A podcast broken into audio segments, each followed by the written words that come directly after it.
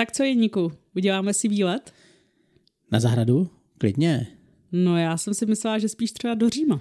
No tak to pak můžu navrhnout třeba Pax Romana, Sword of Rome. Nebo... Počkej, počkej, počkej. Já bych chtěla spíš něco krátkého, tak jako na jeden den. Je takovou jako leteckou romantiku, jo? Hmm. Na Koloseum a tak. No, hele, nevím, no. Moc se mi nechce. A nebo taky boj o Řím. Jo, tak na těch 15 minut ten čas mám. To jsem ráda. U dnešního boje o Řím vás vítá Kamča. A Jeník.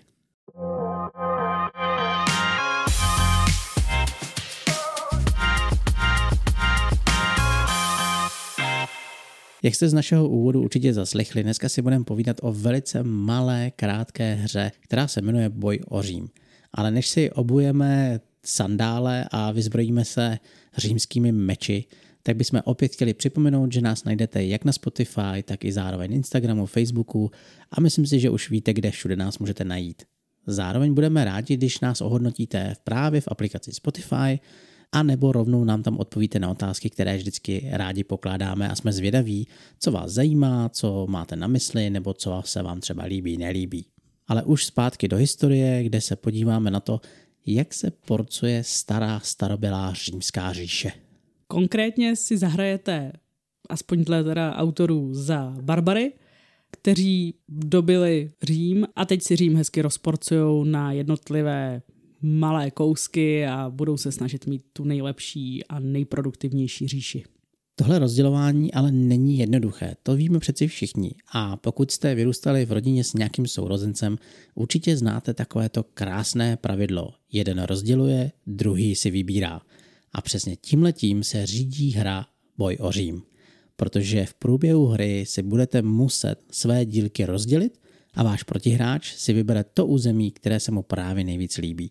Ale než se ještě lačně vrhneme na tyto šťavnaté územní celky, musíme zmínit, že hra vyšla pod vydavatelem Blackfire. V originále, ale pod vydavatelstvím Red Cat Games. O tomto vydavatelství jsme už mluvili v minulém díle, kde jsme zmínili, že se firma přestěhovala z Ruska do Arménie. A i zde najdeme ruského autora, který se jmenuje Evgenej Petrov. Tento autor nemá na svém kontě až tolik her, ale jestli nějaká hra nás trošičku aspoň zaujala, tak se jmenuje Townies.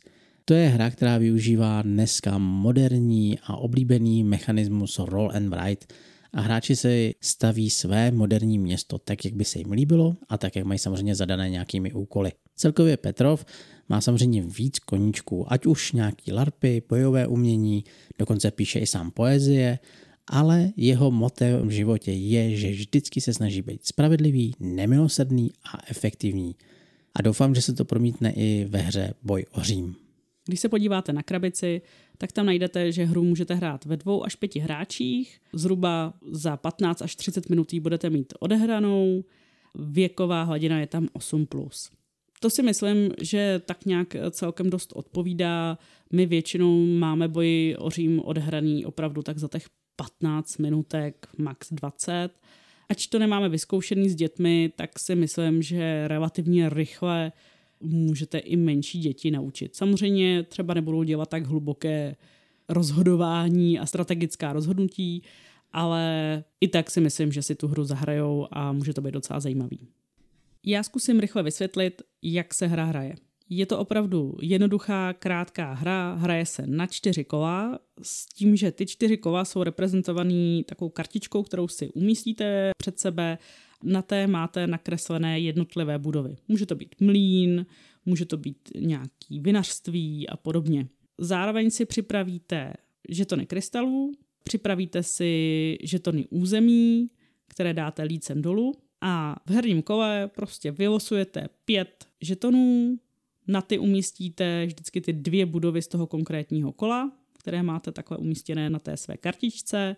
Vezmete si slonku a rozdělíte ty vaše žetony území do dvou skupin. V jedné bude méně žetonů území, v druhé bude více. Na tu, kde máte méně žetonů, tam ještě umístíte ten uh, jeden krystal.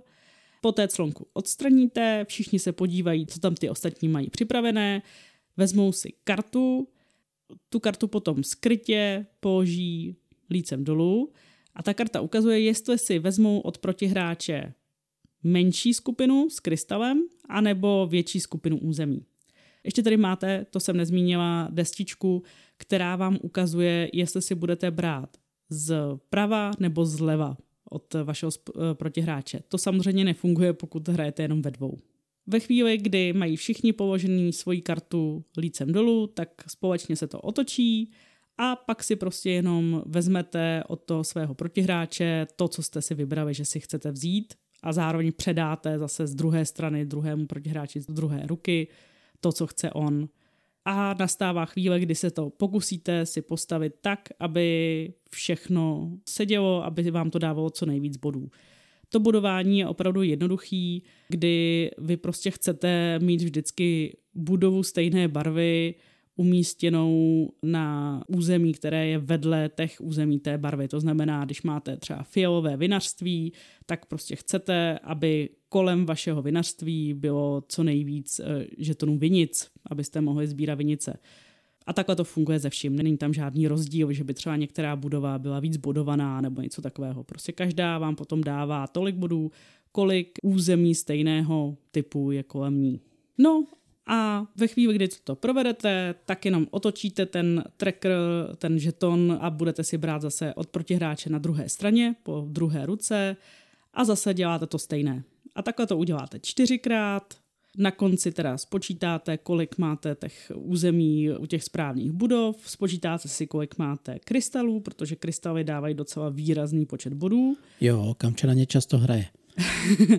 jo, jo, to jsme teďka prozradil tady mojí, jo, mojí jo, a to, strategii. A to všichni vědějí. Jo, jo, jo. No, krystaly není dobrý podceňovat. Opravdu, pokud někdo hodně bere krystaly, tak si na něj dejte bacha a snažte se to pořád hlídat, abyste neměli nějaký výrazně méně krystalů než ten druhý. Neznamená to, že by ta hra těma krystalama byla nevyvážená. Jenom to je takový malý asi tip, jak předejít tomu, aby jeden hráč totálně vyhrál. Přesně tak. No a když to uděláte čtyřikrát, tak prostě všechno končí, spočítáte body a určíte si, kdo je vítěz. Z popisku pravidel vám určitě trošičku přišlo, že se budete zase snažit vytvořit co největší území pomocí hexových dílků. A ono tomu opravdu tak je, ale druhá hlavní mechanika ve hře je takzvaně I get you choose. V klasickém překladu já rozdělím, ty vybíráš. A dostáváme se právě k tomu tématu, které už asi známe od dětství. A zde bych řekl, že to je prvním plusem u této hry. Je to mechanika, která mě baví, líbilo se mi to a je to spravedlivý. Vy opravdu v průběhu hry se snažíte být maximálně spravedlivý k tomu, aby jste toho hráče až tolik neošidili. Protože samozřejmě moc dobře víte, že pokud to připravíte špatně, rozdělíte to tak, že to není pro něj výhodné, tak on logicky si šáhne pro to výhodné a potrestá vás to. Takže přeci jenom se pořád v průběhu hry vždycky koukáte k svým protihráčům a říkáte si, tomu by se mohlo hodit třeba budova vinařství. Na druhou stranu ale mně by se líbily tyhle dílky. No, tak se mu to snažíte nějakým způsobem rozdělit tak, aby až odkryjete tu záclonku, tak ten hráč byl ve svým podstatě namlsaný tou vaší přípravou a šáhl potom, co vy jste si mysleli, že si šáhne. Nebudu vám lhát, velice často si šáhne po něčem jiném, protože on odhadne, že i vy z toho chcete nějakým způsobem profitovat a že si chcete ty své územní celky přidat k své provinci a tím pádem získat mnohem víc bodů. Ale ve své podstatě oba dva nebo všichni hráči se snaží být spravedliví vůči ostatním. Jo, všichni si to snaží rozdělit tak, aby ideálně byli spokojení oni, aby jim zůstalo to, co chtějí, ale aby i ten druhý měl tendence si sáhnout po tom, co oni prostě chtějí, aby si sáhnou, když to jak řeknu. To, jak se to podaří nebo nepodaří, to už někdy je až skoro na náhodě a na tom, co ten eh, člověk konkrétně očekává. Já jsem třeba si zkusila i variantu, kdy jsem v podstatě vůbec nekoukala, co mi tam dává ten člověk a jenom jsem jela po těch krystalech. Takže jsem prostě jenom brala ty malá území, kde jsou krystaly a vůbec jsem neřešila, co tam jako mi ten člověk dá, takže v tu chvíli se mohl snažit, jak chtěl a bylo by mi to vlastně úplně jedno, chtěla jsem si to vyzkoušet, jak to funguje. A nemáš pocit, že tím pádem ta hra je brouklá? Nemám, myslím, že jsem zrovna v téhletý party, ať jsem se snažila sebrat ty krystaly, jsem stejně o krystaly přicházela, protože to ten protihráč pochopil a začal mi je brát takže nefunguje to úplně. nefunguje to a myslím, že jsem nevyhrála, anebo jsem vyhrála velmi, velmi těsně. Jo.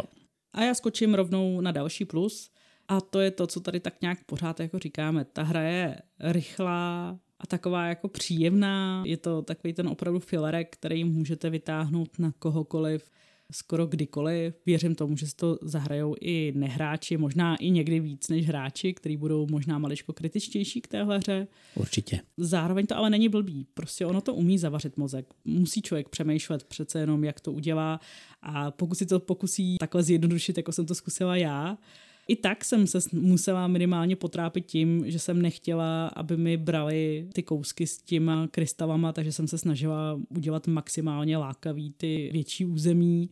Prostě je potřeba nad tím přemýšlet. Ona ta herní doba je rychlá i díky tomu, že jsou velice čistá pravidla. Vy si je během jedné hry zapamatujete a už potom ani v pravidlech nelosujete, nemusíte nic hledat, nic neskoumáte. Ta hra je velice čistá, designově hezky udělaná, není tam nic, co by vám házelo klacky pod nohy. De facto bych řekl, že tu hru opravdu ocení nováčci nebo hráči, kteří prakticky nehrajou a máte to jenom protože jste s nima na nějakým výletu nebo tak. Takže v tomhle tom ta hra vám prakticky pomáhá jí dostat kamkoliv chcete. Zároveň vám vlastně může docela i hezky pomoct, že vy používáte ty clonky a na clonkách je krásně naznačený celý herní kolo. Jo. A je to naznačený piktogramama, což je právě to, proč si myslím, že si boj oří můžou zahrát i relativně malé děti. Myslím si, že nám naší starší dcerku bych to ještě teďka neskoušela, ale tak třeba za rok už asi klidně. A máš pocit, že ty lidi se naučí být spravedliví vůči sobě? Hmm, minimálně musí nad tím přemýšlet, jak to prostě správně rozdělit a myslím si, že možná zjistí rychle, že když se budou snažit moc jako hamonit, tak jim nakonec nic nezbyde. To by mě právě zajímalo, jak se to odrazí u dětí a možná i u některých dospělých, když zjistí, že to hamonění není úplně cesta k vítězství. Hmm. A naštěstí tohleto můžete otestovat i ve více hráčích. I když je to trošičku sporné, protože Boj o Řím pracuje s tím, že vy si berete vždycky jedno kolo od hráče po levici, druhé kolo u hráče po pravici. A další kolo zase po levici a potom zase po pravici.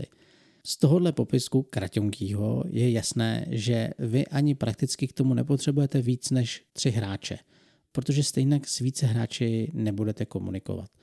Na druhou stranu zase nic nebrání k tomu, když budete mít pět hráčů, deset hráčů, samozřejmě s více kopiemi boje o Řím, tak to můžete hrát vlastně všichni. Protože jo. nedochází k tomu, že byste byli nějakým způsobem omezení, že byste čekali, všichni hrajou kontinuálně, všichni dělají ty akce spolu, to znamená, že nikdo nemusí čekat, až projede pět hráčů dokola a dojde na něj řada.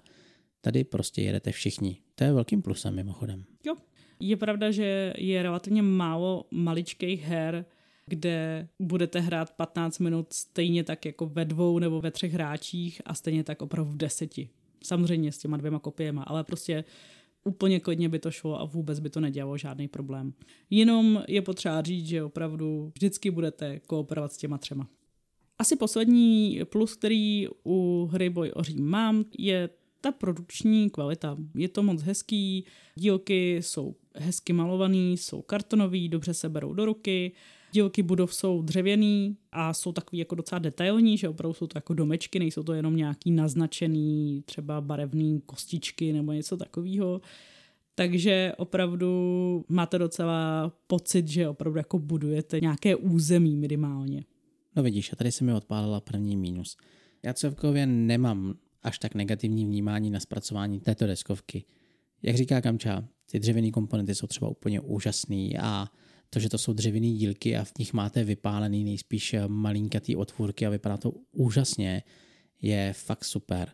Na druhou stranu já z toho prostě necítím žádný hřím. Já z toho necítím, že bych byl v té době, nemám ani pocit z karet, ani z nějaký grafiky, kromě úvodní krabice, že bych byl v Římě a řešil rozdělení jejich provincií. Ty hexové dílky jsou taky jako pěkně namalovaný, ale nemám z toho pocit, že to jako příští Řím. Kdyby to dali do Sicílie, nebo to dali do Španělska, nebo kamkoliv, je mi to ve své podstatě jedno. Hmm, to máš pravdu. Určitě v tom nehledejte nějaký hlubší téma. Je to prostě pořád relativně jednoduchá hra, kde opravdu si jenom snažíte správně poskládat hexové území k tomu, aby tam u těch území byly ty správně barevné domečky a dával vám to co největší počet bodů. Já bych totiž celkově čekal maličko drastičtější hru. Čekal bych větší zápolení, větší bojování o ty provincie, o ty vítězné body. Jedná se opravdu o čistě rodinnou záležitost, prakticky bych řekl bezkonfliktní. Zde není žádný důvod se s někým hádat, handrkovat, přetahovat. Jediný moment je, když prostě rozdělíte ty území, ale zase vy do toho nemůžete nějakým způsobem mluvit. Vy to jenom rozdělíte a doufáte, že ten hráč si to prostě vybere tak, jak jste si přáli. A pokud ne, stejně vám nic jiného nezbyde, než to prostě akceptovat a hrát prostě dál. Takže boj o Řím tu prostě prakticky boj není. Zároveň vy samozřejmě o kus území přijdete, protože si prostě vezme, ale zároveň kus území si vezmete, můžete si to i libovolně přeskládávat, akorát samozřejmě nemůžete dávat pryč ty umístěné budovy, ty prostě musí zůstat na těch dílkách, ale jinak, když si to pak umistujete do toho svého území, tak to nemusíte nechat v tom tvaru třeba, který vám tam ten protihráč připravil. Vy to prostě můžete si tam jako naskládat, jak chcete. Mohlo by tam být maličko, že by člověk třeba trošku jako zaškodil, že by mu to třeba schválně naskládal do takového tvaru, aby věděl, že to se mu fakt nehodí, ale to prostě neuděláte. To, on si to jako přesune tak, jak bude potřebovat. To, co říkáš, by už tu hru dělalo složitější hmm. a tím pádem by už se jednalo o nutnost většího balancu té hry, byla by tam potřeba i větší hloubky, možná akcí, ale celkově mě prostě mrzí, že ta hra je za mě taková zapomenutelná, že se bojím toho, no bojím, to je těžko říct, jo, ta hra si musí vydobít to místo sama, tím, jak těm lidem bude se líbit, jaký budou hrát, jak oni budou mluvit. Ale v té záplavě těch deskovek mám prostě pocit, že tím, jak neodcházím od toho stolu po té hře s pocitem, že to ve mně něco zanechalo, že bych si to hrozně nutně potřeboval zahrát znova, tak ta hra prostě mně přijde, že zapadne v tom množství, co je. Jestli zapadne nebo nezapadne, to uvidíme. A taky záleží určitě v jak jaký rodině. Věřím tomu, že třeba v rodině s dětma okolo těch 8 let, třeba 7-8 let, to může být nějakou dobu docela hitovka. Je ale pravdou to, co říkáš, protože v momentě, kdy nemáte chuť, aby se vám tam děti eh, skoro pozabíjely vedle deskovky, tak boj o Řím je možná dobrá tréninková hra a stále si trvám na tom, že ty děti, a jak jsem říkal, i dospělí naučí, že být spravedlivý občas není na škodu. Pak tady mám takový mínus, eh, nemínus, který je prostě mínus jenom pro někoho a třeba pro mě vlastně ani úplně mínus není. A to je to, že je tam relativně dost náhody. Prostě vy nevíte, jak přesně vám přijdou ty dílky, víte, jaký budovy budete mít příštím kole, to víte, ale jestli ten dílek bude na kterým, jestli prostě bude třeba vinice postavená na zeleným, šedým nebo žlutým dílku, to prostě nevíte a taky opravdu se velmi těžko odhaduje, jak přesně se zachová ten protihráč, takže vy pak ve výsledku to nějak musíte poskládat, aby to dávalo co největší smysl. Pokud jste hráči, kteří opravdu jako nemají rádi náhodu a mají to rádi tak jako opravdu to mít nalinkovaný a prostě vymyslet to a vědět, že když se to vymyslím, tak to tak bude, tak to nemusí být úplně hra pro vás. Boj o Řím je maličká hra a proto i náš díl bude maličký. Já už jsem svůj závěr maličko prozradil v mínusech. Ač Boj o Řím je zajímavou hrou, co se týče krátké herní doby a i to hezkého pohledu na rozdělování a vybírání si těch území, nemám úplně pocit, že to je hra, kterou bych musel tahat úplně všude. Z těch malých her jsou prostě hry pro mě jako pro většího hráče zajímavější volby, ať už třeba Paříž, nebo Zbloudilý. Nebo třeba Mořskožrout kteří přeci jenom dávají větší důraz na hráče. Zároveň mě i to skládání území hrozně připomíná hry jako je Cascadia, My Island, který se na nás samozřejmě chystá, a nebo teďka i herně oceněná hra Dorf Romantic, kde si budete taky skládat nějaké území a budete z toho tvořit nějaké celky, ale nemyslím si, že to je úplně jako alternativa k boji o Řím.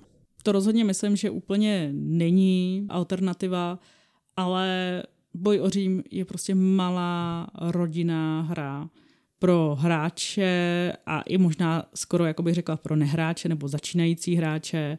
A pokud rádi skládáte nějaký území a chcete si prostě zahrát během 15 minutek odehrát hru a zahrát si třeba víckrát za sebou klidně, tak myslím si, že to může být pro vás zajímavá varianta. Tohle bude hodně na práci Blackfireu, protože dostat tu hru mezi nehráče, kteří se o hry moc nezajímají, bude těžký. Takže já jsem zvědavý, jak se jí bude dařit, protože si myslím, že právě pro tuto skupinu by mohla být zajímavá, ale bude to mít těžký. No. Pořád si myslím, že je to fakt lepší varianta než nějaké čobrdo nebo podobné věci a přitom komplexitou je tak jako srovnatelná. Prostě je to opravdu rychlá a ne úplně komplikovaná hra. Já si myslím, že dnešní výlet do Říma za den máme za sebou. Pokud byste nám cokoliv chtěli říci, měli na nás jakoukoliv připomínku nebo nám chtěli něco doporučit, nějakou podobnou malou hru, kterou třeba rádi hrajete, určitě se nám ozvěte na sociální sítě nebo na náš mail a my se pro tentokrát s vámi rozloučíme. Mějte se hezky a rozdělujte se spravedlivě a férově. Ahoj. Ahoj.